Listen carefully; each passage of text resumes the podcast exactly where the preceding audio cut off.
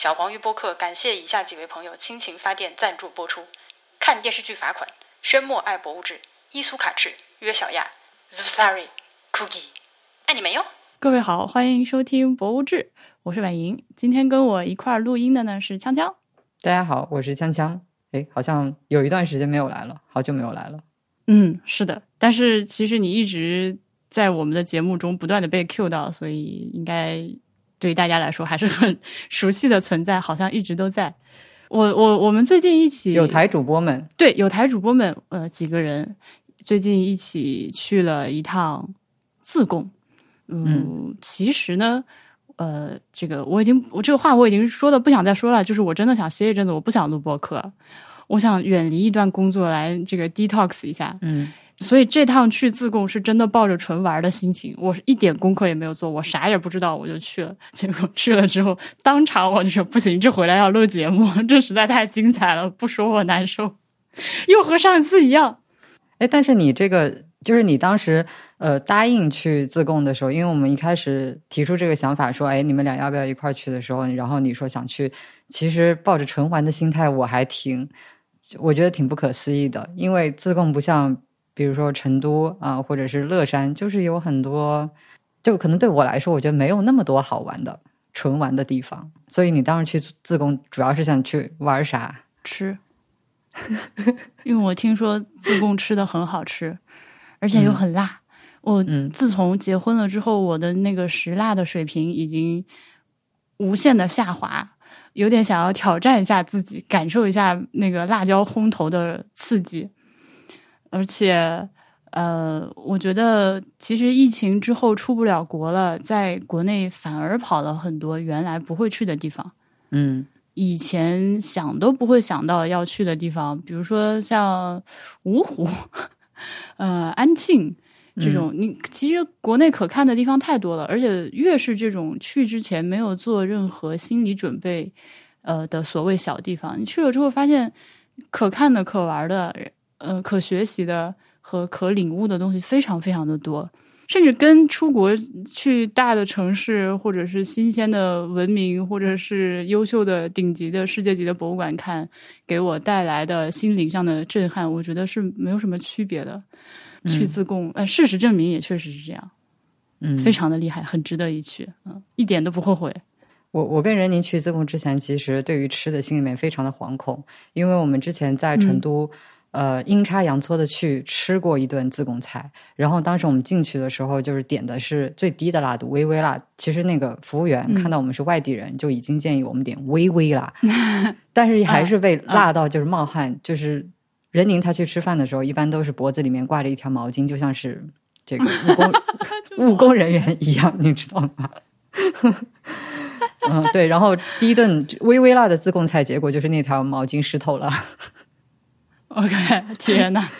对，所以我们对去自贡去吃正宗的 本地自贡菜，心里面非常的惶恐，就不知道会嗯辣成什么样。嗯，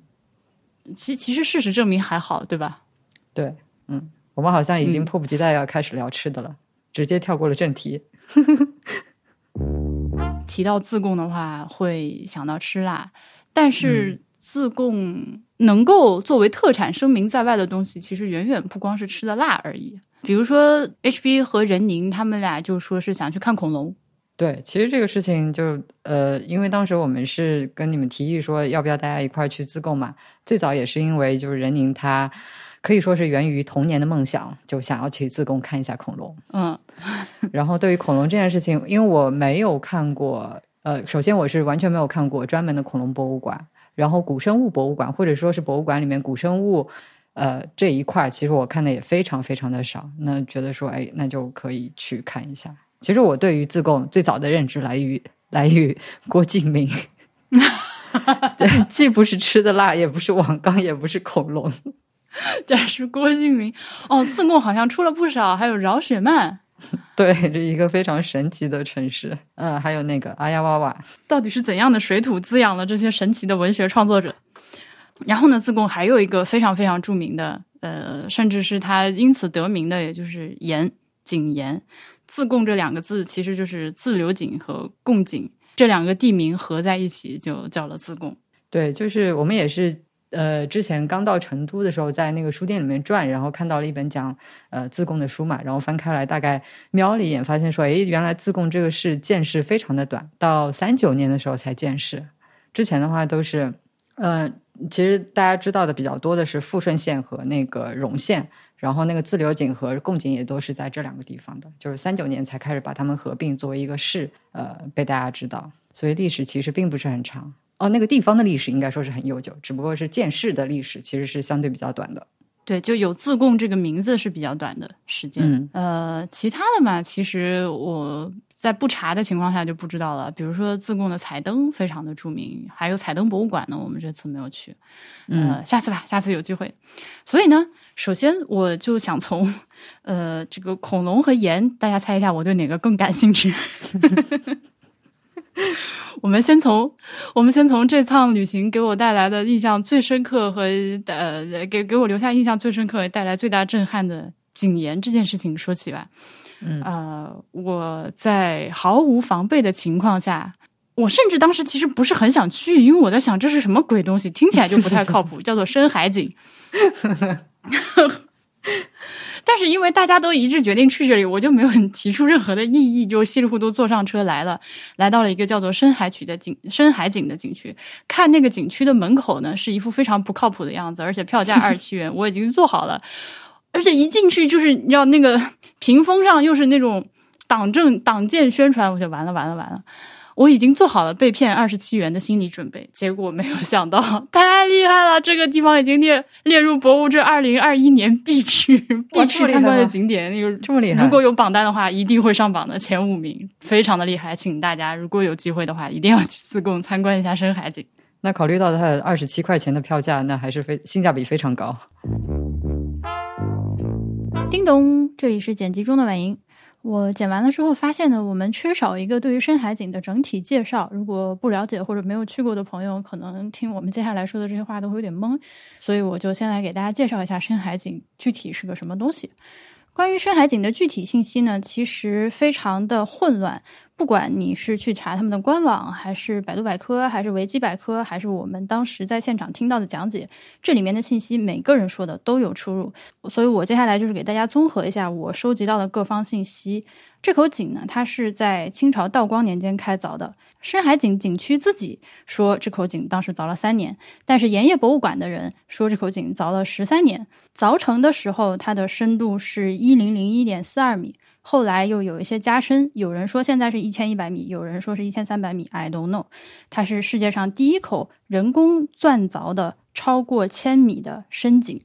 凿成之后，这口井除了能够产出卤水用来熬盐，它还可以产生天然气。一千多米是个什么概念呢？在自流井地区的地层结构，如果我们往下看的话，从地面开始往下二百五十米左右，这个深度是自侏罗纪以来累积的地层。再往下，到了这个深海井所在的一千米到一千三百米这个区间的话，它就已经是三叠纪下桶。三叠纪什么概念？它是。两亿年前，两亿年前到两点五亿年前，所以深海井它就是从三叠纪的这个地层打上来的卤水，熬制出来自三叠纪的盐，是不是有点帅气？这件事情，从深海井里面冒出来的这个卤水不是清澈的，是很浑浊的。卤水其实分很多种啊，也在四川这里基本上是黑卤和黄卤这两种。黑卤和黄卤其实真的就是字面意义上的黑卤是发黑的，黄卤是发黄的。它之所以会有这种颜色上的区别，主要是因为卤水里面含有的常量元素不一样。我们大家平常想到井的时候呢，其实都是有一个既定的形象的。可能有一个半米大小的井口，然后一个桶放下去往上提水，对吧？但是呢，自贡这边的盐井，它的井口远远没有那么大。深海井我们在现场看，它井口大概也就是个十几厘米，非常小。而且它汲水用的那个桶啊，是一根长长的大管子，直径十厘米左右的一根长管子。这管子有多长呢？其实基本上可以说是和它那个天车的高度成正比的。如果大家去搜这个深海井的图片的话，你会看到它有一架用很多根木头捆在一起做成的十八米高、将近二十米高的一个大木架子，这个就是所谓的天车。那天车为什么要做这么高呢？因为天车有多高，你的集卤桶，也就是我刚说那个长长的大管子，就能有多长，那么一次性从地下提出来的卤水就越多。这个形态呢，首先就和我们平常幻想的水井差很多。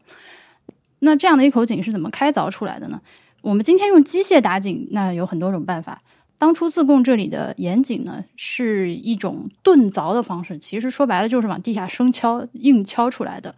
呃，它是几个壮汉，大家站在一个跷跷板上，然后这个跷跷板呢，你就使劲的把它往下踩，然后猛地一松劲儿，那头就会咚的一下往下砸下去。靠那个松劲儿的那一下往地上砸的劲儿，一点一点、一点一点往地上敲出一个坑。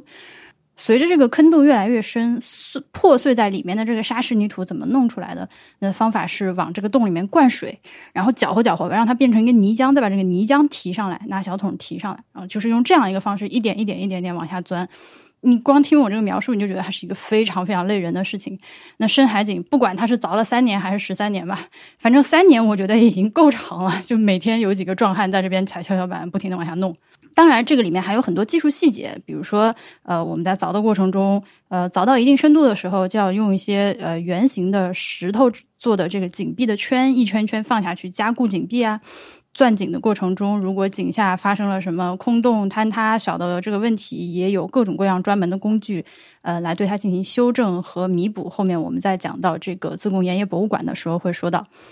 那么这个井的选址呢，基本上是随缘的。自贡这个地方，大家都知道地下有卤水，但是具体你在从哪个点往下打，能够打得又浅，很快能出卤呢？这个就是在当年没有任何探测技术的情况下，就是属于听天由命。那么深海井就属于相对来说比较不幸的，因为它选的这个位置就活活打了一千多米才开始出卤水和这个天然气。现在我们能够参观的这个深海井呢，它经过了修复之后，呃，确实是可以继续从地下产天然气和卤水的。也确实是在本地造房里面还在呃用这个井里面打出的卤水制造井盐的，呃，但是呢，你可以把它理解成一个面对游客进行了一些简化，呃或者打引号的改良的一个景区。举个例子，呃，当年的深海井它是靠地下产出的天然气直接就烧着，然后原汤化原食的，就用这个气来煮自己当地产的卤水。那么今天。呃，在灶房里面演示的师傅，他们用的呢就已经是管道天然气了。根据讲解员的说法，不再使用深海井里的天然气，主要还是出于安全的考虑。管道天然气是更可控的嘛。还有就是，它景区里面其实有很大一部分是做了一个场景还原或者说造景，呃，用来演示从。那个井里面打上来的卤水是怎样通过这个竹子做的管道和这个拐弯用的大桶，一步一步的从井口输送到灶房？呃，在这个中间的过程中，它还有一些晾晒啊，就靠天然的蒸发和一些这个植物筛子的过滤来进行一些初步的过滤。这些过程，它虽然说确实都是用真实的材料制作的，但是并不投入使用，只是给参观者。呃，看一下哦，知道原来我们以前是用这样的方式来运输这个卤水的。还有一个比较重要的改动，就是现在你去参观深海井，如果请了讲解员的话，他会给你进行这个提卤的演示，也就是说，他真的会把提卤桶放到地下一千多米，这个放下去的过程要放三分多钟、四分钟的样子，从地底下打上来一百多斤卤水。啊，现场放出来，放出来之后还可以给大家尝一尝。那它一桶打上来的这个水呢，能够熬制十五斤左右的盐。这个桶是怎么放下去和提上来呢？你可以想象，一千一千多米深，你靠人力在这弄肯定是不行的。那以前其实用的就是牛拉大车。这个像拉磨一样围着一个大车不停的转转转，把这个绳子呃放下去再转起来。现在这个景区里面演示用的就是卷扬机了，电动卷扬机。即使是用电动卷扬机，都要搞四分钟下去，再一分钟上来。那当年用牛做这个工作呢，就来回上下一趟要半个小时。还有一点是我们一会儿在录制过程中忘了说的，就这个卤水打上来了之后，它其实是要经过很多个步骤，最后才能够成为成品的、可以出售的、拿来就可以直接吃的这种颗粒状的盐的。呃，大家如果看我们会员通讯，你就会看到，呃，深海井里面产出的盐，它是有一定颗粒感，然后大小不是非常均匀的这种自然制作的盐，和你如果在超市里面呃买那种就是精致盐。它的质地，光是看这个晶体就非常的不一样。呃，那么它在制作过程中，大体上我只是非常粗略的跟大家说一下是怎么回事。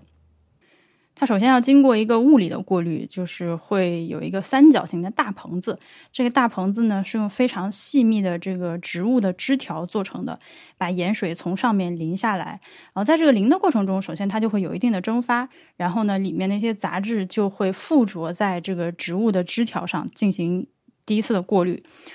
起到一定过滤的效果。然后来到灶房了之后呢，放进这个两米口径的大锅里面。这个锅虽然口径很大，但是非常的浅，大概也就是个二十公分左右的一个薄薄的锅，放进去开始煮。呃，煮开了之后，这个时候有一个非常有意思的事情。呃，我们都知道卤水是可以点豆腐的，那么在深海井这里呢，是豆浆点卤水。呃，当这一大锅卤水煮开了之后，这个制盐的师傅就会舀来一桶这个豆浆，把它掺到卤水里面，充分的搅拌。然后这个时候，豆浆就蛋白质的作用，它就会把这个卤水中间那些杂质吸附起来。用这个豆浆点完了卤水之后，这又经过了一步进化，然后还是继续煮，继续煮，继续煮，呃，煮到这个水分蒸发，然后盐自己结晶，得到一个半成品的盐，把它拿出来了之后，最后还在经历一步淋盐，就是再用高浓度的卤水往这个盐上面去浇，进一步的促进这个盐的结晶。这个过程肯定比我刚刚讲的要复杂很多，里面还有很多技术细节。对我补充一下，那个深海井的深，因为呃，如果说不太清楚的话，可能会觉得是深度的深，因为在电脑上面好像你打那个深字的话，可能是有可能是没有的，但那个深字其实就是那个何鸿燊的燊，你可以打何鸿燊三个字，对，就可以出来，就是上面三个火，下面一个木的这样一个字。嗯，嗯我们进去了之后呢，其实是本来是自己在参观的，然后看着看着，我发现这不行，这个地方要请个讲解员。但我觉得他那个那个地方好的一个地方是，就我很喜欢。他因为现在还在产盐嘛，所以他那些东西他都是实际在用的，就不像博物馆。后来我们去看的那个盐业历史博物馆里面，它是做成了模型放在那边，然后操作一下，你大致能够看到一个示意。它是真的，就是我们站在那边，然后他把那个呃那个吉炉桶给。放下去，就我们在那边等着好几分钟之后，然后地下甚至发出轰隆隆的那种声音，地在震，像火车开过一样。然后又等了好几分钟之后，那个记录筒才吊上来。就是这种呃实景感，我觉得就是是很少碰见的。对，而且我们选择了先去深海景参观，再去博物馆，也是一个非常正确的顺序。呃，如果我们没有先看深海景，直接去博物馆的话。那个博物馆是配上讲解都看不懂的，嗯，因为对说起来好像是一个很显而易见的事情，就是你在地下钻一个足够深的洞，钻到有卤水的地层啊，开始开始可以抽到水了，然后你放一个桶下去，往上打水，打上来了之后就放在火上煮，把水煮干了，这个盐盐就出来了，盐就自然结晶了。说起来是这样一个简单的过程，但实际上这个里面有非常多的细节，嗯，这些细节是。我们去参观山海景的时候，为什么看到一半转头出去要请讲解员？就是因为发现如果没有人讲的话，他所有的工具明明白白的放在你面前，你都不知道这个东西是干嘛的以及为什么。对它就是有意思的地方，其实恰恰就在那些细节里面。因为你你想这个原理的话，其实你大概自己脑袋里面也能想出来，就还是比较简单和直白的。但是，就是你你看不到那些工具具体是是派什么用场的话，其实你就不能 get 到它有意思的地方。所以讲解员还是很有必要的。而且这个地方请了讲解员之后呢，他就可以现场演示吉鲁，这个是我没有想到的。我以为那个东西肯定已经废弃了，在在我上二楼之前看到那个正在 熬 熬盐的大叔之前，我以为这就是一个遗迹，只是放在这里。但没有想到，我我去交钱的时候，人家说哦，这个我们还包括。那个演示的，叮叮叮叮叮，脑中有种哇 不得了不得了，挖到矿了的那种声音。呃，我对我们当时就是除了讲解员之外，还有一个那个操作的吉鲁的大哥，他真的就当着我们的面从地下一千米的地方捞上来了一大桶呃卤水。这个卤水确实是浑浊的颜色，而且呢，由于这个深海井它是同时产卤水和天然气的，所以站在那个井口能够闻到非常明确的燃气的气味，还有点吓人。它的卤水提上来之后，让我们那个去拿手指蘸着尝了尝，还真是如他所说，呃，是单纯的咸味，没有任何其他的苦的什么杂质的感觉，是是一个条件很好的水，就比海水好吃。是的，就是你说那个井口，它不是在冒出天然气来吗？我当时看到那个的时候，心里面一直都非常的紧张，然后就在四处张望，看有没有哪些 就不守规规定的人在那边偷偷的抽烟。结果发现真的有，是吧？是，就就非常紧张，我很很怕它爆炸什么，但其实不会啊，并不会。嗯，我想历史上在这个盐井中肯定出现过爆炸的事故吧，因为这个看起来太吓人。呃，当我。只是闻到井口里面飘出燃气的味道的时候还好，呃，最恐怖的是当我得知我们脚下站的那块地方是一个中空的，下面全部 下面就是一个燃气的气舱的时候，我超害怕！求求你千万不要趁我在这里的时候出事。呃，这个我觉得有必要在节目里面跟大家说一下，这个是深海井的一个特色，呃，也是可能应该是自贡当时曾经有很多井都是这样的。这个首先卤水和天然气是从哪儿来的呢？其实呢，这个和恐龙还真的有点渊源。自贡特产的这个海盐和恐龙化石，呃，说起来呢，都是曾经呃四川。盆地这块地方，它是一个呃，先是海洋，然后后面变成了大的呃咸水内陆湖泊，然后随着这个板块的挤压，造山运动慢慢升起来之后，这个地方才成了陆地。呃，但是呢，曾经的海水还是呃被保留在了如今深深的这个地壳下面，呃，甚至有一些是比恐龙年代更早的海水。以及天然气也是这样，就是当初这个地方它是地面上，所以其实有非常多的可以呃碳化，可以最后呃在地下产生天然气的这个这个这个地面有机物，所以才形成了天然气。自贡这个地方去打井，利用天然气这种燃料以及制盐，其实都是托了 远古时期的福。呃，这口井呢，深海井。再说回深海井，它就是既产既产卤水又产天然气，这就很妙，因为它可以原汤化原食。嗯，冒出来的天然气直接点燃，就可以把当时抽出来的卤水煮一煮，做成盐了。确实不愧是这一口井，就是是的，一口金山。守着它，你就可以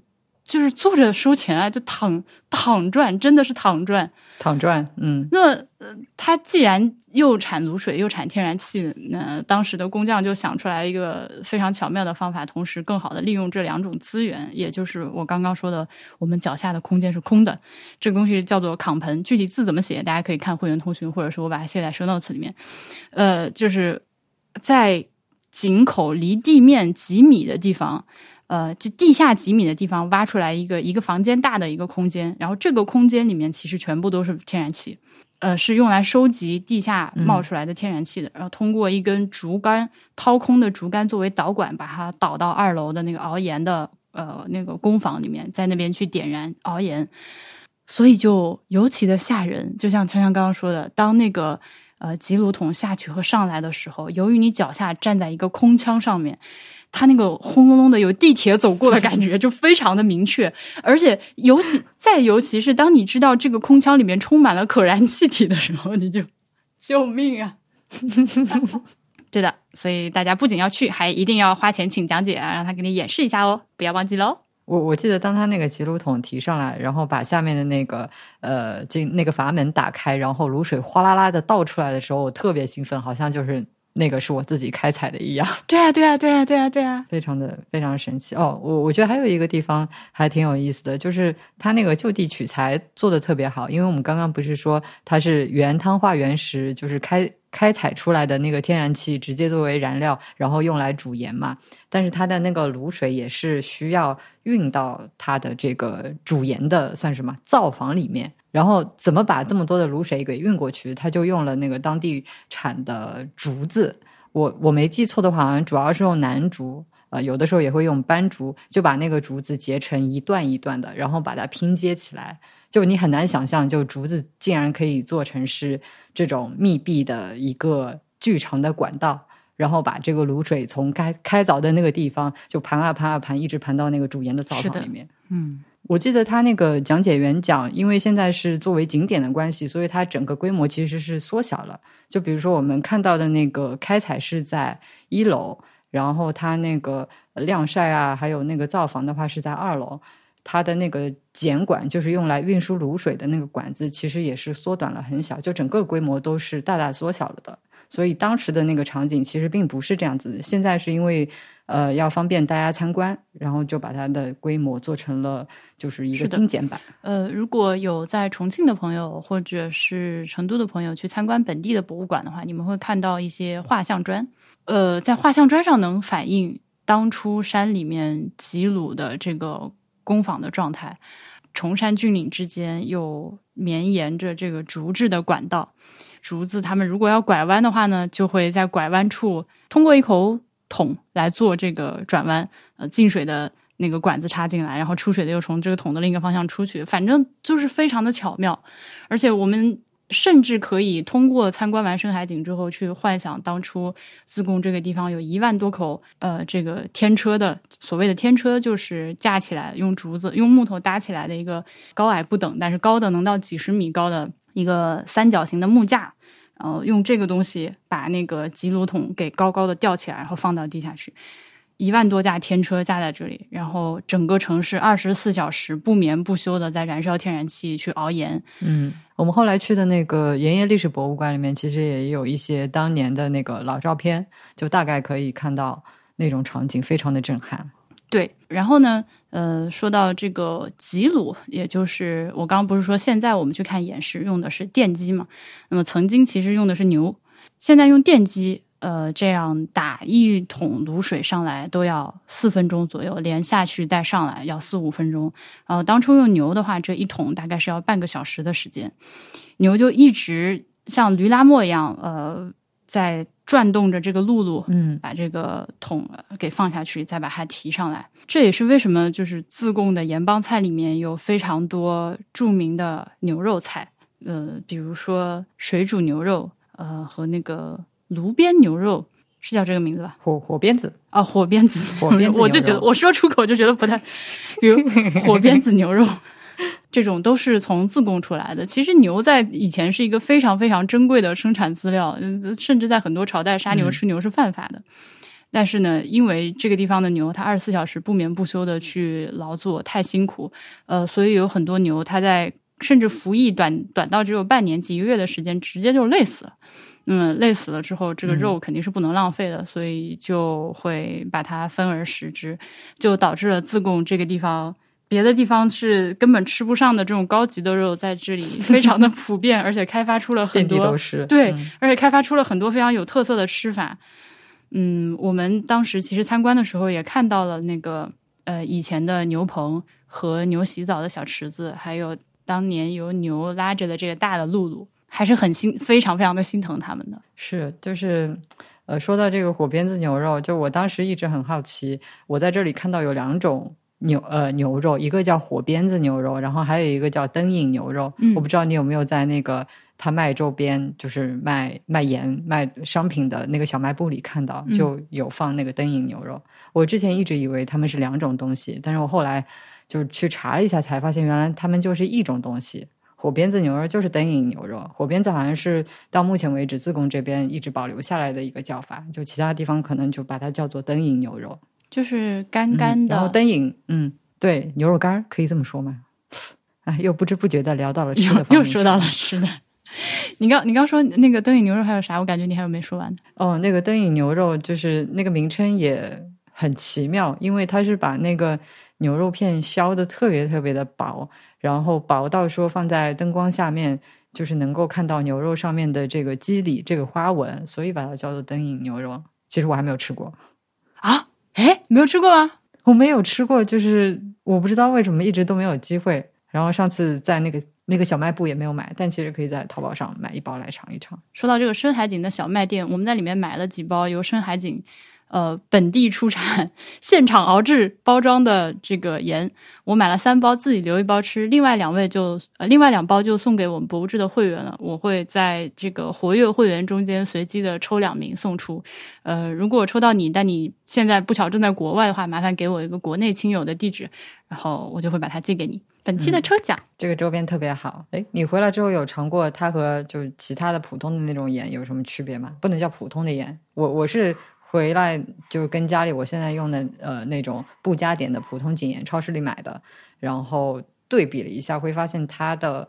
呃，怎么说？确实好像有一点点鲜味，或者说它没有我买的那个盐有那种苦味。对，呃，其实这一点在我们尝到那个卤水的时候就已经有这种感觉了。呃，我我不确定这个是当时讲解员给我心理上的暗示还是怎样。呃，讲解员当时就说，你吃到的时候你会发现它入口你是先尝到鲜再咸再尝到咸的。呃，我一尝发现还真是这样，它是有一个非常明确的鲜味。我不知道是怎样什么样的物质导致了这样的一个结果。虽然说我还没有做过严格的对比实验，但是我发现，在做菜的时候，似乎呃，我需要放更多的这个这个井盐，也就是说，它的咸度好像会比超市里买的那种普通盐要对低一些。嗯，你回头可以对比一下看看。好，然后我们刚刚这个七七八八的跟大家说了一下网上提炉这件事情，呃，接下来呢，他们的现场熬制也非常非常的酷。我上到二楼进入作坊的时候，我当时是发出了。惊呼的，我没有想到，万万没有想到，这个地方此刻正开着火在熬盐，八口大锅，呃，两位大哥坐在那里，对，两个光膀的大哥，呃，八口大锅，每口锅的直径大概有个两米吧，泛着蒸腾着蒸汽，火烧的非常旺，大哥们有，我当时上去的时候，有一个大哥在刷抖音，另一个大哥在那边呃检查锅里面熬的怎么样了。那个木头一看就都是老的，其实包括深海景，呃，上去的二楼以及这个作坊里面，它那个建筑的环境。因为我小的时候是生活在我们家的那个旧房子里面，我们家那个房子就是清末建的一个非常破的那种土坯民房，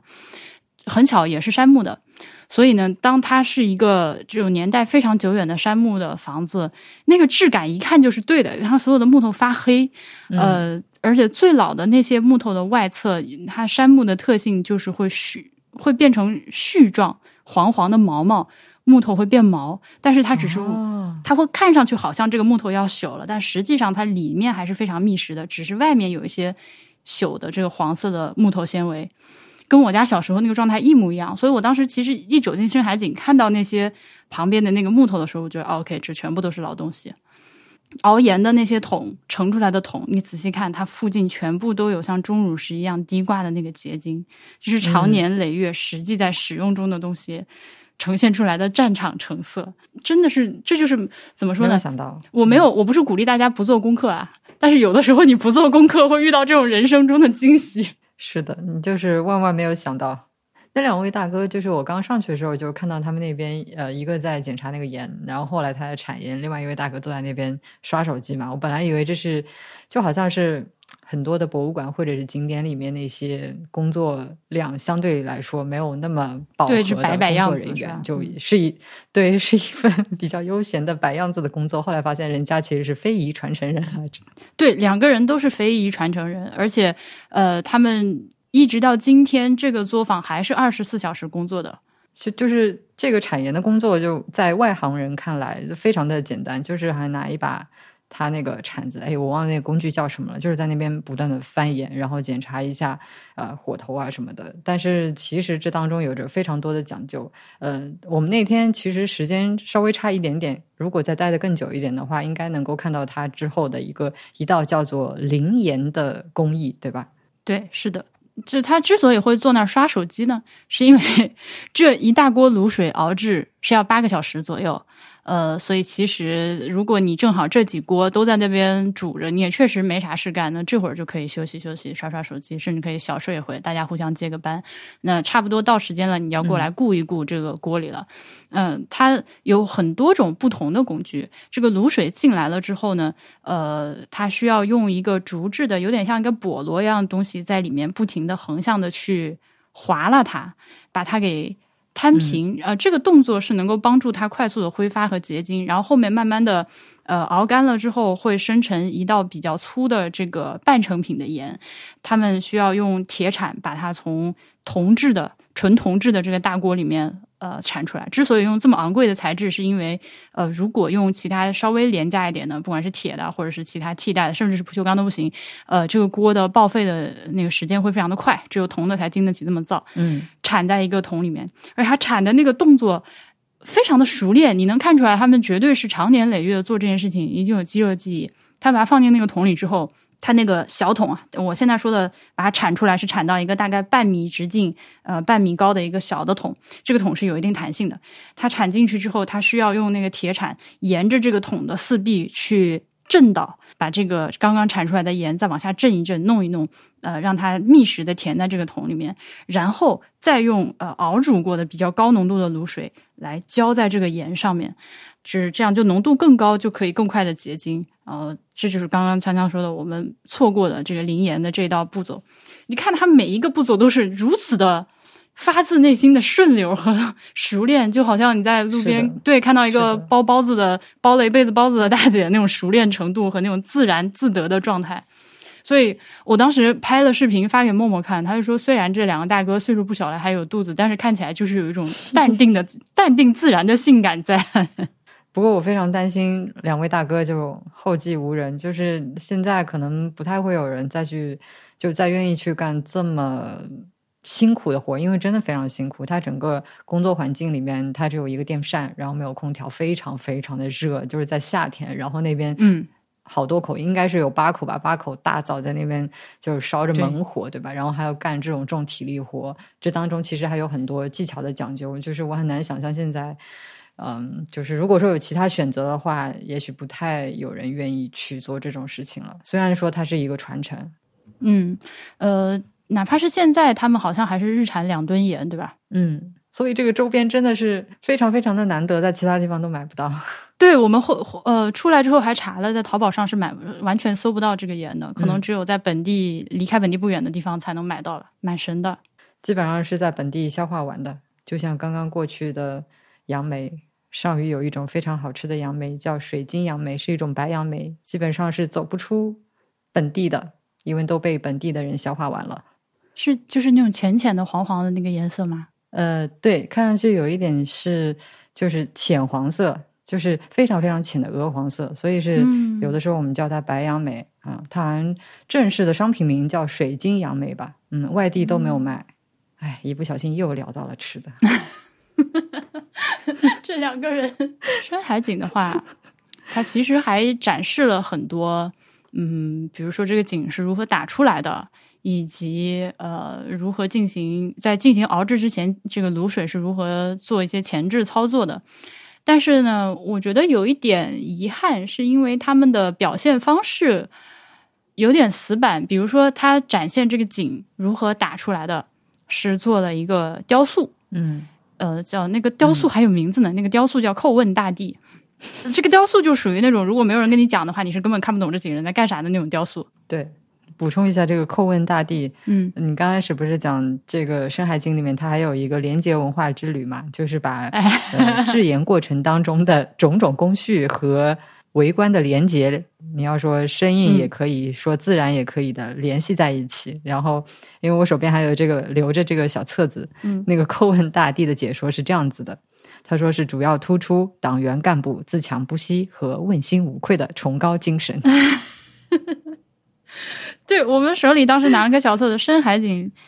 嗯，言因去浊而洁白，成因上联而美好。呃，说实话，我们去的时候，深海景里面其实人不是特别多。嗯，可能跟工作日也有关系，但是我整个感觉是自贡好像旅游不算特别的发达，不是一个大家首选的旅游目的地吧。嗯，我说这个深海景，包括说后来去的那个盐业博物馆，就是是我第一次去看，就是跟盐相关的博物馆。啊，这些都是。就是我第一次看到，我我之前甚至都没有好奇过，说这个盐啊是怎么生产出来的。嗯，我去年和前年和王汉阳和王可达一起参观了盐城的中国海盐博物馆。其实当时我们在参观的时候，那个博物馆它是主要。呃，重点是放在海盐上来做展示的，当然其中也提到了中国的井盐。呃，那当时其实心里就暗暗的立了个 flag，说早晚要看一下吧。没想到现在就有了一个两边的对照的信息。嗯，其实我觉得对照参观下来呢，盐城的那个海盐博物馆，它是一个更新的、更摩登的博物馆，但是呢。呃，你要说有意思，肯定还是自贡的这边这个有意思，因为盐城的博物馆它由于太摩登了，它的展陈方式就和沿海地区的所有的其他的这个十年之内建起来的新博物馆没有什么大的区别，而就让你觉得很不走心。而且我们看完了之后，也留下了很多关于海盐到底是怎么生产出来的一些非常具体的问题没有得到解答。嗯但是在参观完深海景之后，第二天上午去的这个呃自贡的盐业博物馆、盐业历史博物馆这是另外一回事情。呃，车停好，远远的看到门脸，首先就已经，哎，这是什么情况？无知的人再次被震撼以及得到了惊喜，因为它那个建筑非常明确的是黄土高原地区有钱人的，对吧？是的，我当时被这个门脸给震撼到了，就是。呃如果如果你去过，对对对，山西的那种那个以前的什么晋商会馆这种东西，你大概就知道他们那个建筑风格是啥样的。对，所以说到这里，其实嗯、大家应该也就能明白，它原先是一个会馆，它叫做西秦会馆。它它的出现，甚至让我觉得，其实第一秒钟是觉得很突兀的，因为那个建筑风格非常的不西南，但是呢，一下子就让人反应过来了。呃，在你还没有进去参观之前，你就知道了这个地方它曾经是多么的有钱，以及盐这件事情 是一个获利多么丰厚的行业，才会出现这样一个建筑变成呃是是和盐业相关的，以及后面变成了盐业博物馆。是的，所以看到那个门面的时候，看到那个建筑本身的时候，我突然意识到，我之前在深海景，就前一天在深海景问解说员的那个问题，说，呃，就是当地产的那个天然气，它是全部用来就是做燃料煮那个盐呢，还是说可以运到其他地方去做民用的？就这个问题其实是一个非常愚蠢的问题，因为当你看到这个建筑的时候，就知道盐业是一个获利非常丰厚的产业。那你这里采出来的天然气，怎么可能还会去用作其他的地，就用在其他的地方？因为没有一个地方它产生的这个利润可能会比用来煮盐更高了。嗯，当然了，这个这个事情其实也是在看了两个盐业博物馆之后，我现在终于慢慢的有一些比较切身的体会，就是为什么国家对盐这件事情要管得那么狠。嗯自古至今，就是盐是就是私盐是死这个私私私自己去制盐和贩盐，基本上都是死罪嘛，就很重的罪。呃，确实是因为这个行业它平地赚钱，白手赚钱，一旦赚了钱之后就要造反，所以必须管起来。是的，所以在那个呃盐业历史博物馆里面，它有呃它常设展其实只有两个嘛，它也没有特展，只有常设展。一个是呃景盐科技史，另外一个就是讲盐税史的，盐税和它相关的这些政策什么是一块非常重要的内容。嗯，但我觉得很可惜的是，这不管是呃盐城的海盐博物馆，还是这边的自贡盐业历史博物馆这块讲的都，呃，他其实把该讲的都讲到了，但他那个展陈做的实在是让人不感兴趣。其实本来是一个非常跌宕起伏、令人心弦心弦澎湃，这个后面牵扯到了多少腥风血雨的故事是很有意思的，但是在展陈里面都没有得到体现。墙上就是简简，也不能说简简单单吧，墙上就是给你写了像教科书 PPT 一样，然后有很多很具体的一些数据，但那些数据，我觉得对于普通的参观者来说，可能意义都不大了。是的，就是有一种填鸭式的，就是告诉你的感觉，然后就到此结束了。然后背后那些有意思的故事，它其实都没有挖掘出来。对呀，不过话虽这么说呢，自贡盐业博物馆作为一个国家一级博物馆，还是并不是浪得虚名。首先，它的建筑真的保存的非常的好，而且呃，嗯在一些细节上体现出了就是我们祖上扩过的那种那个小的细节，比如说我们在节目里面曾经呃经常的去批评一些新的博物馆里面绿植摆的很很丑啊，呃装饰嗯。做的很、很很 low 很没有水平啊，呃那这个自贡盐业博物馆里面他们的呃花瓶、垃圾桶摆的那些植物全部都是施了彩釉的陶器，而且不是新的。嗯。是一看就是有点年岁的老东西，然后随处可见建筑原貌的保存，保存也非常的讲究，应该是当年没有遭过什么特别大的损毁，然后一直保存到现在，那种恰到好处的成就感和透着有钱的那个劲儿是没有办法掩饰的。是我我印象很深的是它里面的那个呃那些造景啊，还有包括有一些可能小的盆景都非常的漂亮，不知道是当年保留下来的，还是他们后期就是呃翻修或者是就是后来重新再放进去的，但是都跟当时的那个怎么说呢？这种氛围还有建筑风格都特别搭，就你进去就就会觉得说非常舒服，就没有突兀的地方。嗯，然后展览本身的话呢，其实，在有了讲解员的帮助之下，他还是很顺溜的讲清楚了。呃，这是这个井盐技术。就是首首先上来是给你个 overview 中国的这个产盐的地区，然后分别是怎么样的产法，比如说有海盐、有井盐，还有那个西北地区的湖盐，呃，然后就具体讲到本地的这个井盐是如何发展的，用了什么技术，以及 actually 有点过于细节的展示了 这个细技术的方方面面。他你如果在没有这个地方也是强烈建建议大家请讲解员，因为你如果不请讲解的话，呃。这个谨言的技术在你面前，你就是看不懂的，嗯，没 都不，我觉得不用，我觉得这个不算是夸张吧，应该就是看不懂的吧。他你会看到十八般武艺，各种兵器，长长短短的那个铁棍子和竹竿子，但是你是无法靠自己脑补来想到这些工具每一个都是干嘛的，对吧？对，它一个是工具特别的多，然后它的展陈极其的有限，它就是把工具放在那里。然后告诉你它的名字，所以 你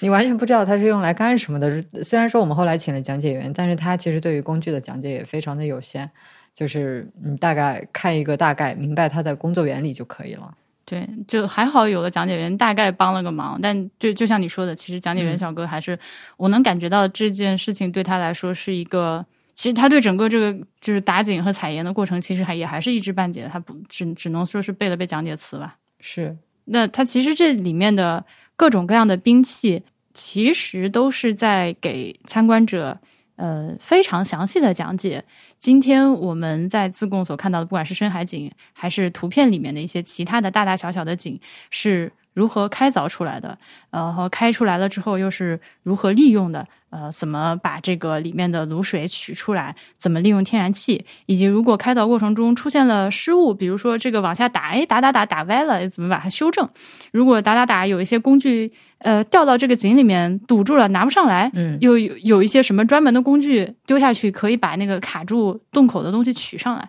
我现在回想起来，大概就是这样的一些内容。其实，嗯，我觉得这些工具倒是其次，就是。说实话，大多数的工具我至今还不知道它是干什么的，连名字也记不起来了。但是你看到那些这么多的工具的时候，你就会想象说，他们当时在呃采研的过程当中，其实是遇到了相当多的困难的，而且可能就是原来还挺顺利，打着打着遇到一个什么困难，但是就能够想办法去解决，然后又发明出一种新的工具来。我看到那个工具的时候，就有一点看到了一个。呃，装备非常完善的西式厨房，你知道吗？就是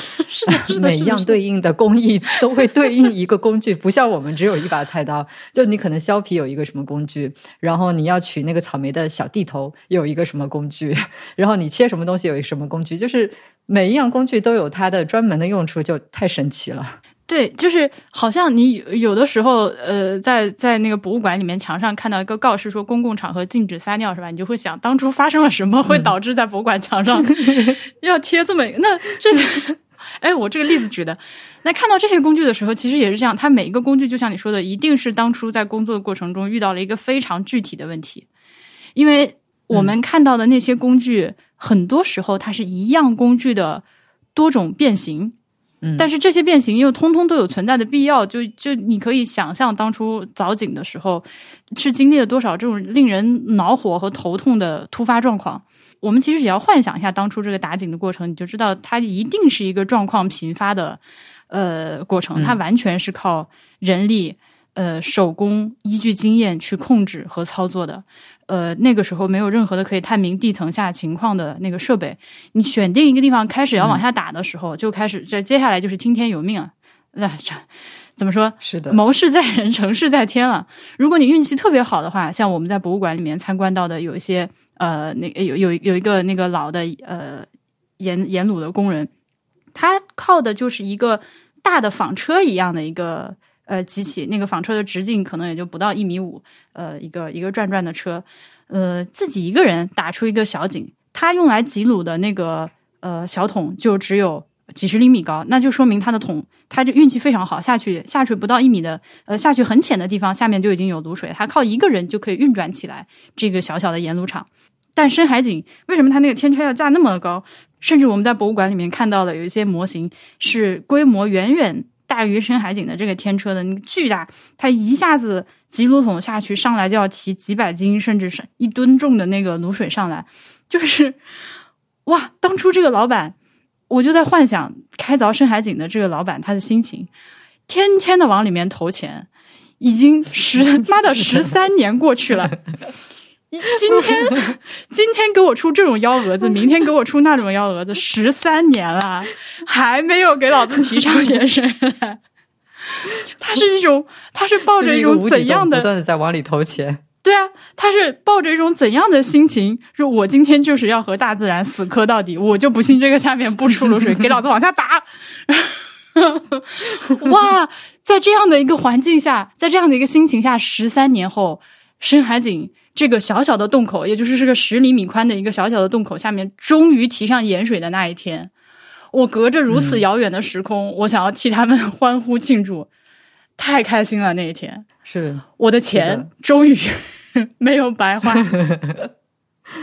啊，所以想来也觉得很讽刺，就是深海井其实本来是一个非常悲惨的故事。对，一个老板花了十三年，凿了一千多米啊。累死了多少牛？当年好像没有一千多米，这个是后来又加凿了，也非常深，就凿了这么深的一口井，花了这么多钱，然后但没有想到，就是当年的霉运现在变成了就是就保留下来的一个一个非常非常知名、非常有代表性、也非常了不起的一个景点，非常令人令人震撼，真的是令人震撼。当你想到它打的有多么深的时候，我们可能是因为那那两天参观的时候。呃，和正和正确的人一起去参观了，然后又请了呃那个讲解员，然后我们几个人正好就是脑补比较丰富的那种人，嗯，虽然看的是历史上残留下来的一些片段，但依然依然能够幻想当初那种热火朝天的样子，还是非常令人心潮澎湃的。是的，是的。哎，哎，你有没有看到那个商店墙上挂着谢霆锋的照片？我看到了。好像是十二道峰会之前在那边拍摄，对吧？对对对，我录完这期节目啊，去看一下十二道峰会那期节目拍了啥，因为那个照片上面谢霆锋在在制盐的工坊里面拿着个大铲子在铲盐，一副非常正儿八经的样子。好的，所以请大家，请我们的会员朋友们期待我送盐。如果想要参加这个这个抽奖的话，也很简单，就是入会即可。所有的活跃会员中，我会抽两名出来。我们说完了，呃，说完了深海景和盐业博物馆之外呢，当然还去了这个任宁老师心心念念的 自贡恐龙博物馆。你对恐龙感兴趣吗？强强？不感兴趣，主要是因为我对此极其的无知，以及我小的时候，我对于恐龙大多数的认知和印象都来源于《侏罗纪》那个电影。除此之外，就是我小的时候本来也不是一个对恐龙特别感兴趣的人。我也不感兴趣，对，对，所以去自贡的话，我可能对盐更感兴趣一些。嗯，但是还是要看一下的，因为它是自称世界上最优秀的三座恐龙博物馆之一，被美国的国家地理杂志 评为世界上最好的恐龙博物馆。呃，也确实是声名在外。那么。我们两个不感兴趣的人是来都来了，以及家里男人感兴趣，所以就 跟着一起去了。啊，恐龙博物馆它是八十年代就就建馆了。呃，considering 它是八十年代建馆的，它的建筑设计比我认为现在很多新的博物馆都要好，都要因地制宜，都要反映他想表达的这个主题。呃，但是呢，确实是有些地方有失维护。嗯，但总的来说还是能感受到这个建筑设计上的一些巧思。呃，展陈方面的话，其实就是自贡呃出土的这些恐龙化石，主要还是侏罗纪的，还真的是一个侏罗纪公园。嗯，但是它不能只展恐龙嘛，所以其实在给你看到大面积的这个恐龙化石以及那个化石掩埋坑的时候，呃，之前在给你看到大面积的这个化石掩埋坑和恐龙化石之前，还是。装模作样的做了一些史前的这个展示，展厅的不管是展陈还是思路，都和翻新之前的南京古生物博物馆就是如出一辙。我一走进去，这这是同一拨人做的吧？这。这这呃，其实如果要比恐龙之外的化石水平，不能水平吧，化石的精美程度的话，其实我认为，个人认为，呃，作为一个不懂古生物人啊，只是看好不好看和好精不精彩、丰不丰富而言，我我觉得南京古生物博物馆的要更好看一些，然后北京的那个古生物博物馆也要更好看一些。对，南京的古生物博物馆里面真的是有一些堪称美丽的化石。哎，你你说的美丽是指什么意思？就看着漂亮。化石的话。啊，就是单纯的好看，留一个念想。嗯，下次去南京看一看。所以这次在自贡恐龙博物馆有什么让你印象比较深的地方吗？嗯，那当然是那个。如果说印象最深的话，那就是可能是看到了最近最最最写实、那个最走心的假人儿。因为他那个你说的是那个恐龙公墓里面的那个假人，对对对对对，那那几个考古的。古生物学家那个那个假人做的如此的真实，呃，有不少人都是，呃，我通过偷听旁边人说话，都是一一上来根本没有意识到那几个是假人。过了一会儿之后，发现，哎，哎，尤其是那几个冲锋衣，简直是深得我国这个野外探险古生物工作者的这个穿衣精髓，红绿蓝一人一件冲锋衣。因为这个，呃，其实我刚说的那些不那么好的。呃，固定展陈就是前菜、小菜。当我们真正看到那些呃一个中庭里面摆着栩栩如生的各种，也不能不能说栩栩如生吧，摆着形态各异的呃大大小小的那个成组的恐龙化石，以及我们走到那个恐龙公墓，也就是一大片呃多种恐龙化石集中掩埋的一个化石出土现场的时候，前面的小菜多么不好，那种那就都被消弭了。那感觉很像，是的，很像走进，很像第一次走进兵马俑。兵马俑你去过不？我好像小的时候去过，但是我现在其实已经回忆不起来了，所以基本上可以等同于我没去过。嗯，那种临场感是很棒的，所以这就是为什么这个博物馆这么优秀。它因为是条件得天独厚，别的地方别的博物馆没有这个条件。当时那个展厅里面放了一个片子，是这个恐龙博物馆的馆长来解释这一大片。我大家可以幻想一个就很大的厂房，那么大的一个面积，具体多少平米我也不知道了。但这个厂房的地面上呢，全部都是龙骨、恐龙的化石，各种各样形态的、呃完整度的、呃和种类的恐龙的化石。大家当年不知道为什么全都死在一起了，然后就被掩埋了，然后变成了一个大的化石坑。是我记得他好像提供了两种解释吧，一种是说好像那边。呃，生长了一些什么含砷量很高的植物，然后恐龙吃了之后集体给毒死，集体中毒。嗯，对。然后这个是原地死亡，然后他们就被掩埋起来了。另外一种掩埋说是什么？什么死在别的地方，是被冲刷到这边来的，然后就埋在了这里。呃，我觉得你说的那个临场感其实特别重要，就是，呃，我们之前去金沙遗址博物馆的时候，其实也有这种感受。对对对对对，就是我觉得临场感它其实可以可以就就只要有这种呃感受，就是它给你带来的那种冲击，可以让你忽略掉很多东西，包括它这个展陈可能比较落后啊等等。就是你有一种跟金沙那边是跟古人神接的意趣啊，那这里这里没有人是跟。古生物 跟恐龙神接的意趣，就是，就你，然后你就开始忍不住去去脑补，就是当年的这个场景，以及就是去去幻想说为什么它会被集体掩埋在这里，然后形成一个巨大的公墓。所以我觉得它最大的魅力，就是因为它是一个遗址博物馆，跟金沙一样，就是这种临场感是，就是太太独一无二了。就是就所有其他的缺点，我都可以就包容，嗯，都可以不在意了。是的。是的，而且你觉不觉得他们那个摆了很多成组的，就是有造型的那些恐龙化石的那个中庭，还真的有了一些动森里面恐龙化石博物馆的那个意思。他打光打的还不错耶。是的，是的。我当时就想到了说，哎，就是当时在游戏里面玩的这个是不是收集各种化石啊什么的？现在看到真的了，嗯，而且震撼的多。对。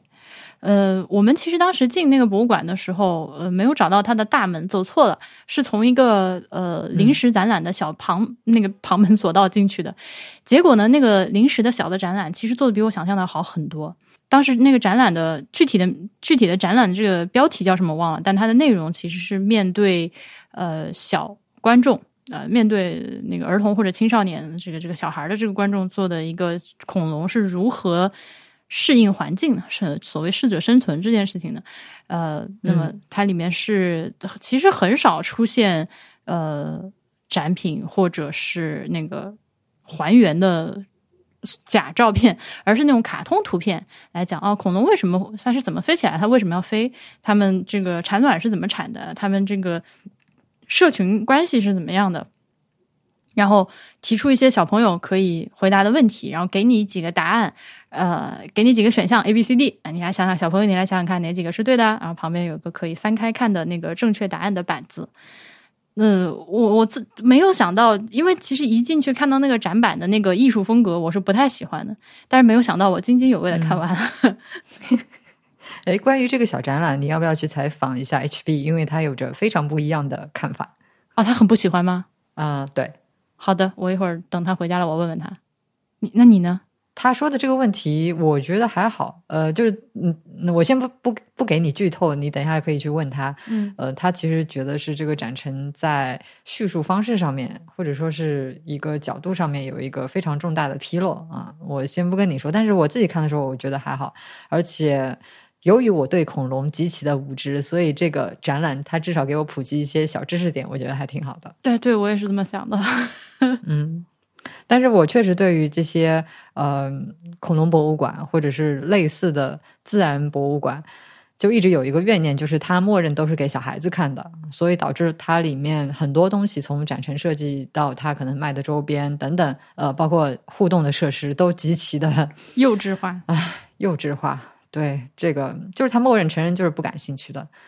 但是有的时候我也挺感兴趣的。我希望能够看到一些面向成人的设计。嗯嗯，我看了好几个古生物博物馆，看下来之后，到现在对于这个古生物和恐龙还是呃就这个都跟没看过一样，就我觉得这很说明问题。就我认认真真的看了好几个古生物博物馆，国内的，然后看完了之后，现在还是啥也不知道。就可能当时一时懂了，然后后来还是啥也不知道。就是我不知道为什么他有一种好像，嗯，因为他默认的是面向儿童的，甚至都不是青少年吧，是嗯。儿童，所以它主要就是以展出为一种主要的手段，然后它甚至都没有太多的去跟你讲解一些古生物的基本知识，所以 which 我觉得那个小展还挺好的，给我普及了一些我不知道的关于恐龙的小知识。呃，所以在往常的这种古生物就是 section 里面，我都没有看到这些东西，只有一个展出，所以我看了一个、两个，看了很多个之后，我依然不知道就是一些基本的东西，看了跟没看一样。呃，这个是我挺期待在之后，据说是马上要在八月份开的成都市自然博物馆里面看到的。就我不知道它会不会，因为毕竟是一个新馆，所以我猜它会不会有一些比较新的设计。然后我们离开了自贡之后，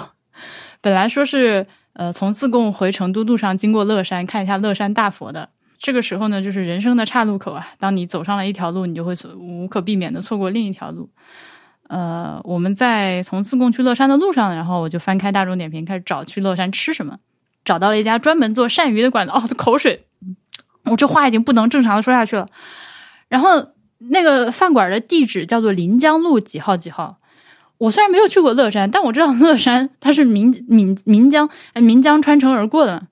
它叫临江路。嗯，那个这这大佛也在江边，那不就是对吧？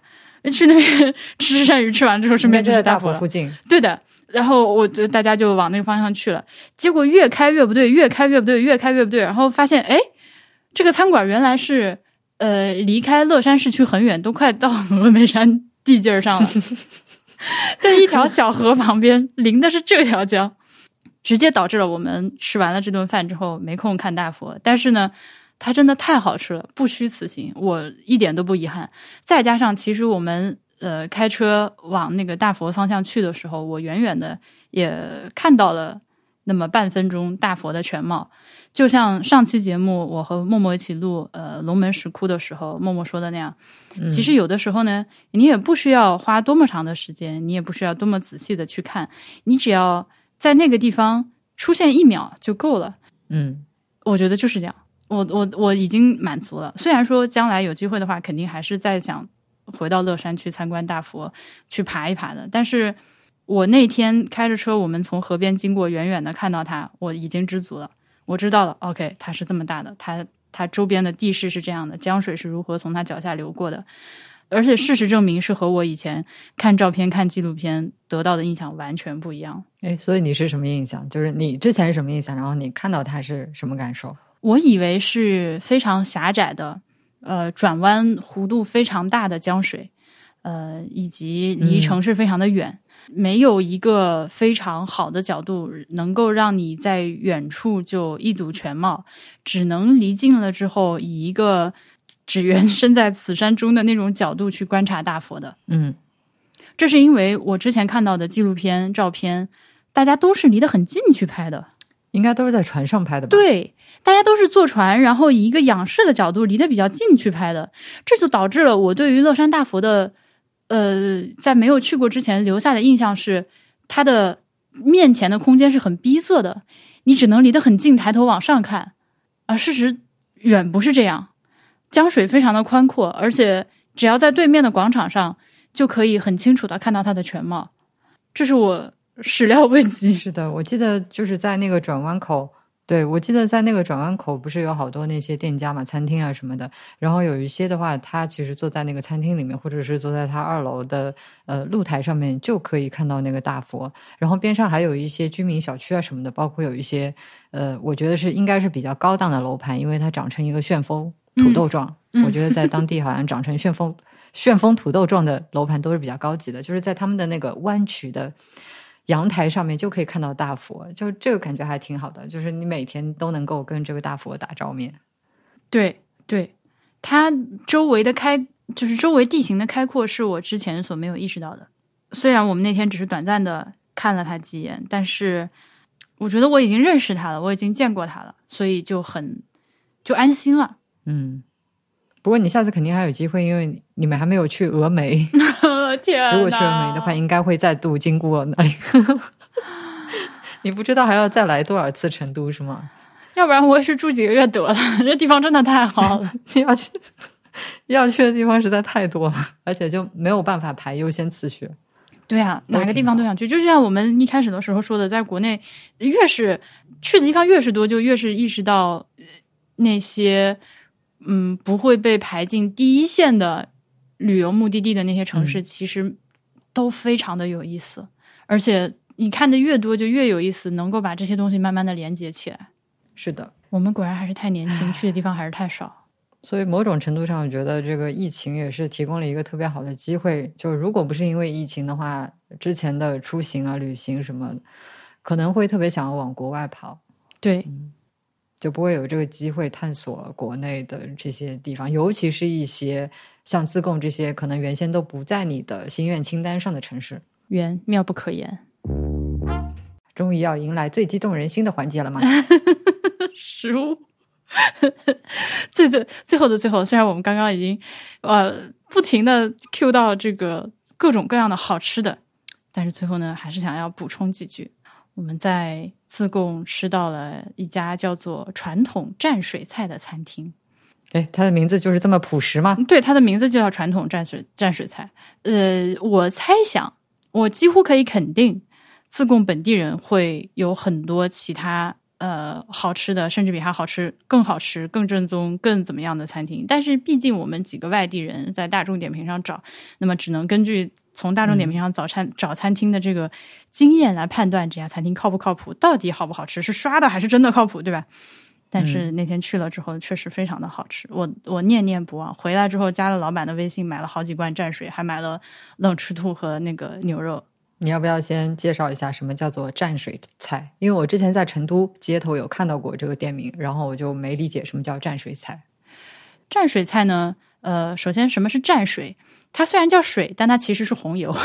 它是加了呃各种香料熬制出来的红油，呃，当然也是有盐的，有调味的，很辣。嗯，端上来的时候是一个小碗，红彤彤的一片，呃，上面撒了一些新新鲜切的小葱和香菜。嗯，吃之前最好先把它拌一拌，呃，否则的话呢，呃，就是全上面浮的都是辣油，那个料都在下面。拌好了之后。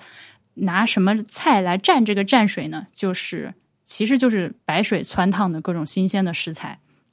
啊，有手撕兔，有 有鸭肠，有肚子，呃，最精彩的那天吃到的还是白肉，那个白肉、哦那个真的太好吃了。嗯，猪肉的脂肪被做出了那个口感是 butter 的质感，嗯，对吧？而且是那种刚刚从冰箱里拿出来，还有没有、哎对对对没有特别对对对软化的对对那对对对，种黄油。凝脂的感觉，呃，你不会吃到粗颗粒的那种脂肪的那个感觉，它是哇，可以抹开的，像酱一样的浓稠的酱一样的那个质地。呃，一片白肉加起来，上面一层是猪皮，呃，筋道的猪皮，中间是我刚刚描述的这个神仙口感的肥肉，下面是一块瘦肉，然后放在蘸水里面，然后一起吃下去，它是大型的 flavor 和 texture 在口中爆炸。呃，甚至这个蘸水还可以用来蘸青菜。如果你是吃红油火锅的话，大家都知道，我其实呃蘸一些蛋白质类的东西不是很辣，真正辣的是你如果呃往里面涮白菜嘛，那个上面肯定是要吸很多红油，上来会辣死你了。所以当时其实点了青菜之后，我是心里是很忐忑的，但没有想到空心菜白煮一下蘸那个蘸水也真的很好吃啊，辣倒是真辣。就我看你们都是蘸的，就是把那个食材放到那个蘸碟里去蘸。嗯，我我尝了一块那个蘸水之后，然后我就换了一种方式吃，我是拿筷子裹上那个蘸料，然后涂在我的食材上面，因为真的太辣了。你这，我我们后 后来吃完了之后，观察旁边的本地人，呃，朋友们，嗯我那个蘸水上来之后是一个小碗，我们这桌人吃完了之后，可能只有我的蘸水下的是最多的，其他人就几乎是没有动过的。这个蘸也分，there's 蘸 and 蘸，就有的人是轻轻的点一下，就波比是轻轻点一下那种蘸，强强是把那个蘸料薅出来一点抹在自己的食材上，我是把整个食材浸入这个碗里面翻一翻捞出来吃。但是，但是本地人吃完一顿饭之后，他那个碗几乎是空的，就是只剩下面一个底了，朋友们。就 我我跟波比站在门口观察那个本地人吃，我就我操，我们吃的是同样东西吗？为什么他的碗只剩这么一点点底儿了？咋回事？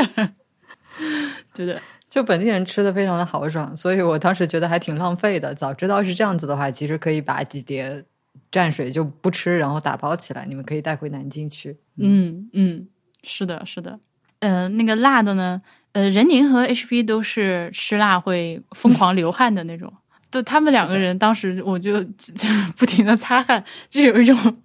来来让我们来看看谁的汗更多这种 狂。我，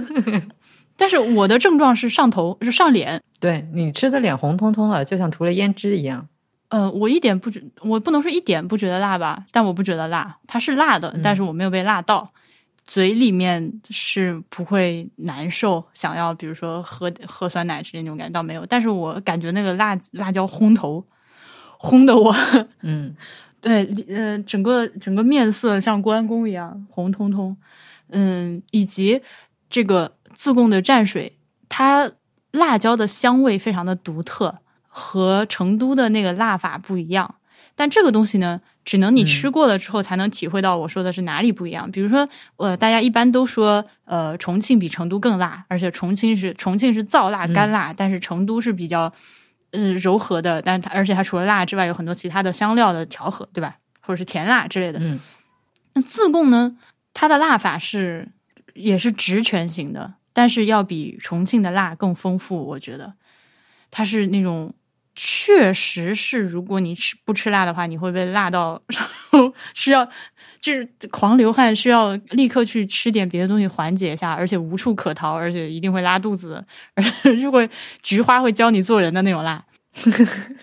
但是我那天吃那个蘸水下来，我感觉它香料的用法比成都更加的直接，你能明确的吃到一些很。量用的非常足的，比如说草果，而且那个味道是只要你把嘴巴闭上，呃，用鼻腔往外呼气就可以闻到。我到现在还可以清楚的，就是在嘴里面还原出那个香味的那个味道。我不知道怎么解释，非常的独特，嗯非常的独特，是我以前没有吃过的辣味。那你的味觉非常敏感。我当时就我现在回想起来，就是只能够想起那个辣，因为那个实在是太辣了，导致其他的味道都被它盖过，或者说我根本就没有余力去体会其他的味道了。就是哪怕我只是拿筷子蘸着一点点涂在那个食材上面，都已经觉得非常非常辣。哦，我觉得很神奇的是，就是它吃法其实是非常简单，就是白煮的这个食材，然后都是蘸那个蘸水，但是它煮的那个食材一点都没有呃腥骚味，呃没呃没有腥没有海鲜，所以没有腥味，就没有那个骚味。嗯，它有很多是下水，包括说那个猪肉，其实本身应该是有一点点猪猪骚味的，但是它嗯完全没有，所以。对对对，所以我不知道它是食材本身足够好呢，还是说它在水煮的过程当中里面，呃，可能加了一些去骚味的那些东西。嗯，但家们呢，最多也就是葱姜料酒了。嗯，对，就是能够做成这样子，我觉得啊，就非常非常厉害。对，就是就一招，就一招，但是这一招非常的能打。对，就一招。嗯我其实我们当时去挑选要吃粉的时候是有好几个选项的。那蘸水菜是一个嗯我心里面有点打鼓的，打鼓的原因就像你说的这样，它看起来就是所有东西白煮了之后蘸辣椒油吃。我说这个东西能好吃到哪里去吗？但是你还是选了那家。对，赌了一把，赌对了。哦，说到那个大众点评，其实我发现在这种呃游客不是特别多的呃城市里面，依靠大众点评找餐馆的话，其实踩雷的几率还是比较小的。人没有那么多，应该也没有那么大的动机去刷评刷论什么的，对吧？嗯，但还是要看经验。而且我发现，其实在，嗯嗯小城市的话，有的时候你如果大众点评看下来，发现不太能够轻易的分辨的话，可以再结合美团看一下，因为呃，他们两个、这两个嗯 app 好像是各自有地盘的，嗯而且大众点评好像更多的是在呃大一点的城市，美团好像下沉的比较，所以可以两个 app 参照一下。另外就是之前我就呃这个月好像还看到企鹅车和指南写了一篇文章，是他们的编辑如何利用大众点评上的这个信息来分辨呃去找馆子的，就哪些靠谱，哪些不靠谱的嗯啊。我我跟、嗯我看了一下那个文章里面提到的一些事情，跟我自己的经验也非常的一致。对，比如说它如果分太高，嗯新店分太高肯定就不对，对吧？开了有几年，然后新那个分数大概在三点八到四点二之间，然后图片一看就是那种很 local 的，呃，但而且有人夸，嗯有人说不好的，哎、这种反而相对比较靠谱。嗯我们之前找到那个育儿机，就是靠这个手法找到的。哦，育儿机你吃哦后来去了觉得怎样那？个育儿机了，但是呃前情提要就是我们非常没有出息的点了一个白锅育儿鸡。哎呀，你看看，你看看，哎呀，为 因为我们是自贡回来的第一餐去吃的这个，就实在是就感觉需要稍微缓一缓，就是给肠胃一些休息的时间。no。你有一种暴殄天物的感觉，对吗？是的，是的，是的，请再去吃一顿，please。嗯，但是哪怕是白锅都很好吃，非常鲜美。嗯，嗯啊，好吃就行，好吃好吃就行。而且它量非常大，两个人的话点一个育儿鸡就可以了，对，小份都吃不完。再点一嗯个炒的蔬菜。嗯。是的，呃，对，其实我觉得这次自贡之行，你找的两家餐厅，就是临江鳝丝，我们刚刚说到乐山的那家馆子和那个叫什么传统蘸水菜都很不错，反倒嗯是那个痴心推荐的桥头呃桥头三嫩，我觉得是最一般的。对，可能是太火了。嗯，我不知道，就是呃，其实说实话，苍蝇馆子我之前也踩过几次雷，都是属于呃朋友推荐，然后口碑非常好的，然后去吃了之后发现说很一般的。我自己的一个推测是，嗯，苍蝇馆子是不是它在火了之后没有这个能力去接受，就去承接大量的游客，就食客，导致它的水平发挥就时高时低。就好的时候确实非常好吃，但是如果说万一今天接的客人特别多，然后来不及做，会影响它的发挥。嗯，有可能。嗯，我不知道，嗯，但是苍蝇馆子确实就是踩呃，我踩过几次雷，所以现在都比较谨慎。嗯，桥头三嫩是在自贡的呃，也没有到市区，其实是感觉是乡镇上门口停满了外地来的车，都是慕名而来要吃的。呃，三嫩呢，就是我们刚刚提了，就是干腰和肚头，呃，做法几乎一模一样，调味也是一样的，就是拿葱段去爆炒。这几个菜如果放在南京的话，我是一定 是会被放我放在我的首选餐厅一吃再吃的。但是确实是，当你周围全都是美食的高峰之后，就是呃，相应的对它要求就会更苛刻一点。嗯，但是还是不错的啦。啊，没有不是不难吃的，是好吃的。嗯，是的，嗯，只是就是嗯，我觉得被临江鳝丝给比下去了。对，就这一次，对这次我觉得临江鳝丝鳝丝是我觉得最好吃的。妈妈，我要去乐山。我 啊，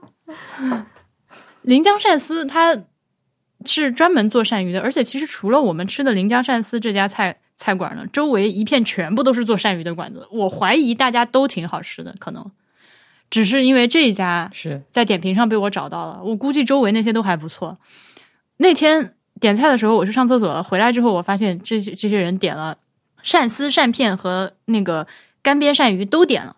我其实心里是，哎，你们会不会点？呃啊，对，呃，还有油炸鳝骨。我心里想，你们会不会点菜？哪有这样点菜的？你怎么能？这是四个鳝鱼鳝鱼菜，这咋整？哎，结果没有想到，这个呃鳝骨我们就就姑且不算，它这个是油炸鳝骨，是那种下酒脆脆的小菜。那个用鳝鱼肉做出来的三道菜各有各的风味，完全不会让你觉得重复，神奇的体验。我当时印象最深的是有有一个是那道鳝丝，不是鳝片，嗯然后他用了香椿作为辅料，就是来来增香嘛。我当时哇吃到的时候惊为天人，就是他还想到拿那个香椿，这边叫春芽，嗯，去去增香，就是太厉害了。然后它那个味道确实跟其他的味道融合的非常妙。对，呃，这家餐馆是在座的几个人嘴都还挺挑的情况下，呃，所有人吃到第一口鳝鱼的时候，都是先吃啊，两秒钟，嗯，好吃，都是这个反应。就我觉得是很能说明问题了，嗯，是的，所以哪怕没有看成大佛，我觉得值了，值了，值了，也挺好，就嗯也、也值了。嗯，对，那天没有白活。我想对上期节目做几个回应。怎么说呢？上期节目也是一时兴起的，呃，开心的录音，所以确实是在录制之前没有做很多的那个 research。洛阳的龙门石窟里面的卢舍那大佛的面相是照着武则天雕的这件事情，只是据说。我我记得我们上期节目也说了“据说”这两个字，但是其实后来还是我们聊天的那个方向，就好像这件事情是真的一样。呃，这首先要澄清一下，并没有任何实证，没有任何史料可以证明，呃，卢舍那大佛的这个脸是照着武则天的样子去雕刻的。呃，事实上呢，我还找到了几篇文章，是非常详细的出来批驳这件事情，反对这件事情，给这个事情纠谬的，说它就是一个广为流传的民间传说。但是我我觉得我和默默之所以那么去聊，可能真的是因为我们宁可选择相信，或至少是我。我我我不能替他说啊，我是宁可选择相信，因为 如果我这么去脑补的话，我会有一种精神上的满足感，我就好开心。呃，嗯比单纯的看一座雄伟华美的大佛的雕像给我带来的，嗯，心理上的满足感是要多很多的。所以我其实是在明知这个事情不可信的情况下，呃，选择了有点盲目的相信吧，大概是这样。还有一个呢，就是我们提到的宾阳三洞的北洞中间，呃，唐朝时期雕刻的那一尊佛像，它当时的手印非常的特殊，就是比耶，右手比耶，左手也比耶，然后一个举起来，一个放在垂在膝头。这个呢，后来有听众告诉我，呃，我顺着听众给我的这个关键字去搜了一下，这种手势叫做不二，它代表的意思是不二法门。呃，是由是在隋唐时期中国本土经常出现的一个佛教的手印，这个并不是外来传入的。到盛唐的时候会比较的成熟。此手势最初的演示者是文殊菩萨，但是在中唐以后，不同群体的画工在对经文的理解上出现了差异。呃，从而使此手势由文殊和维摩并行演示，就是这两尊菩萨都是有可能摆出这个不二法门的手势的，就慢慢的混杂了进来。所以这也是为什么，如果你只是去呃 Google 一下佛教手印大全之类的这样的呃文章的话，很有可能找不到它，因为它不算是一个、呃，它是一个由中国的工匠自己发明出来的一个手印。嗯，哎，你说到这个，我想到前几天我刚刚看一篇讲四川的呃石窟寺的呃文章，然后它里面也提到了，就是在安岳那边，其实我之前有发照片给你看，安岳那边的这个石雕非常的精美，然后那边有一尊卧佛的朝向，正好是跟呃几乎所有的卧佛的朝向是相反的，因为一般的那个卧佛好像是，如果我没记错的话，应该是对对右卧，但它恰恰是左卧的。还挺有意思的，就是也是工匠自己的一个算是自由发挥吧。然后还没有说完，呃，就是我不是提了一句，在龙门石窟我没有进去看博物馆嘛，因为其实龙门石窟那个电瓶车下来之后，第一站你面前就是龙门石窟博物馆。嗯我我主要是因为当时那个博物馆就看门脸儿就有一种非常不吸引人的感觉，我也不知道为啥，反正我就没进去。但是据说是错过了很多的，呃，嗯那没关系，龙门石窟一定是有下一次的。嗯、毕竟白猿我都没有看了，所以我们可以下一次把博物馆给安排上。嗯还有呢，就是，呃，有一些听众呢，我我之前在没有小宇宙之前是从来不不看，因为没有渠道留评论嘛，对吧？嗯，现在有了小宇宙之后呢，有些人的评论还是很讨厌，所以呢，我必须再跟大家强调一遍，《博物志》这个节目，你要是通过听我们的节目想要学习干货，就请你现在就关掉。我 废话真的多，而且我也不打算把它们剪掉，因为我觉得这些废话还蛮有意思的。你如果觉得我那个，或者说或者说我觉得这个节目好听就好听在它有这些废话，你如果真的想要学习知识，那不要听，不管是看书还是去网上搜，或者是听别的真正的就是以干货为定位的那些播客，要合适的多。如果你不喜欢，你就悄悄的关掉就好了，你不要留言来恶心我，是吧？这个道理难道到了二零二一年六月份了还要再说吗？你在网上看到谁家谁不顺眼，他如果不是什么大奸大恶、违法乱纪的那种人的话，没有必要骂吧？你何必到人家的地盘上留那些讨厌的话，然后害得人家心里也不舒服，然后还要再骂你几句，把你拉黑呢？真的没意思，求放过。嗯，其实另外一种听法是，就如果嫌废话多或者怎么样的话，呃，直接可以去看 show notes 吧，对吧？其实你一方面从 show notes 还有你的嗯导语，大概能看出这期节目的主要内容。那然后 show notes 里面都是就是想要的你想要的干货啊，嗯，就直接读文章就好了。是的，就是这样。最后呢，还有一个事情，就是上期节目开头不是呃公布了一下博物志的微信号嘛，结果就很多朋友来加，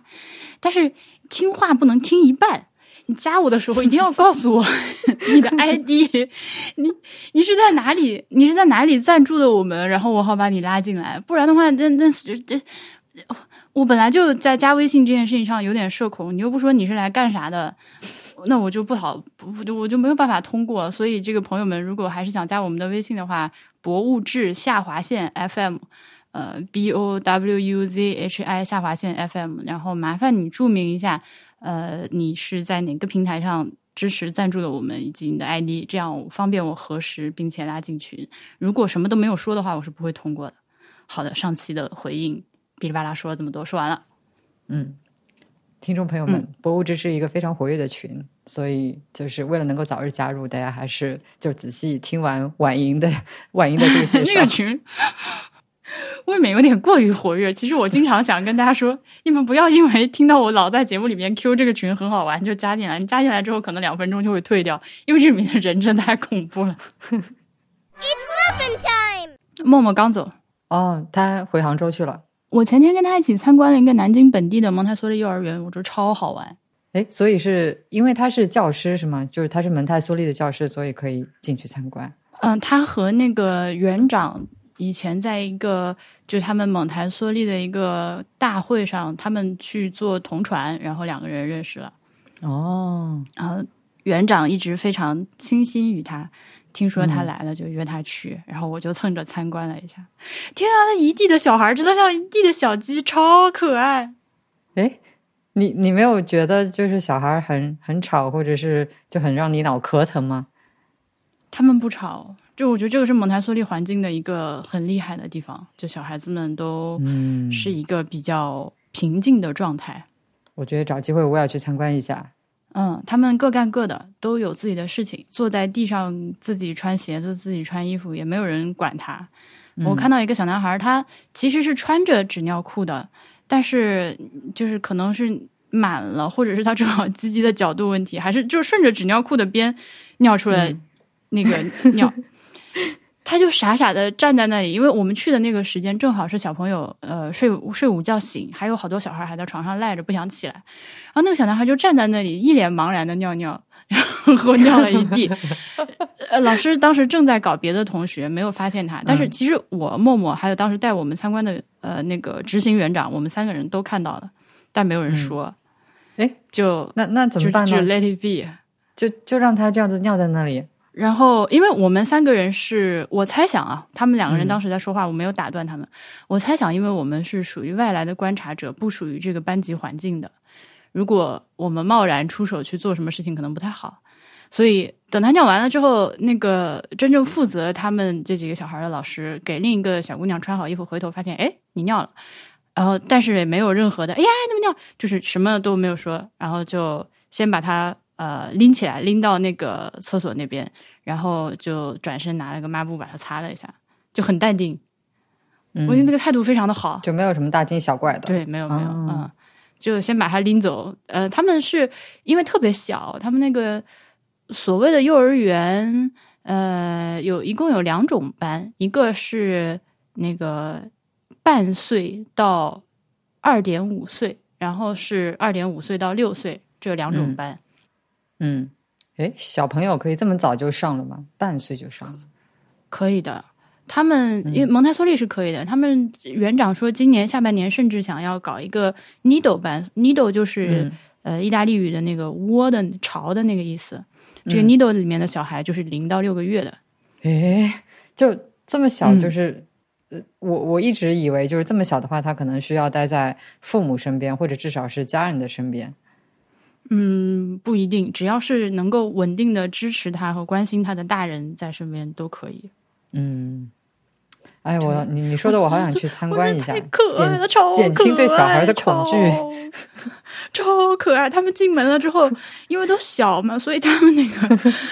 你看三到六岁的时候的小朋友们用到的小桌子、小椅子已经萌死了，然后你看零到三岁的时候就萌到死去活来，特别小那些小桌子、小椅子、小马桶。呃，进门了之后，先是有一道矮墙，那个矮墙可能真真的只有六七十公分高，就是还不到我们腰那么高的一个矮墙，上面整整齐齐的挂着好几排干干净净的小手绢儿。手绢上面、旁边还有名字是谁的，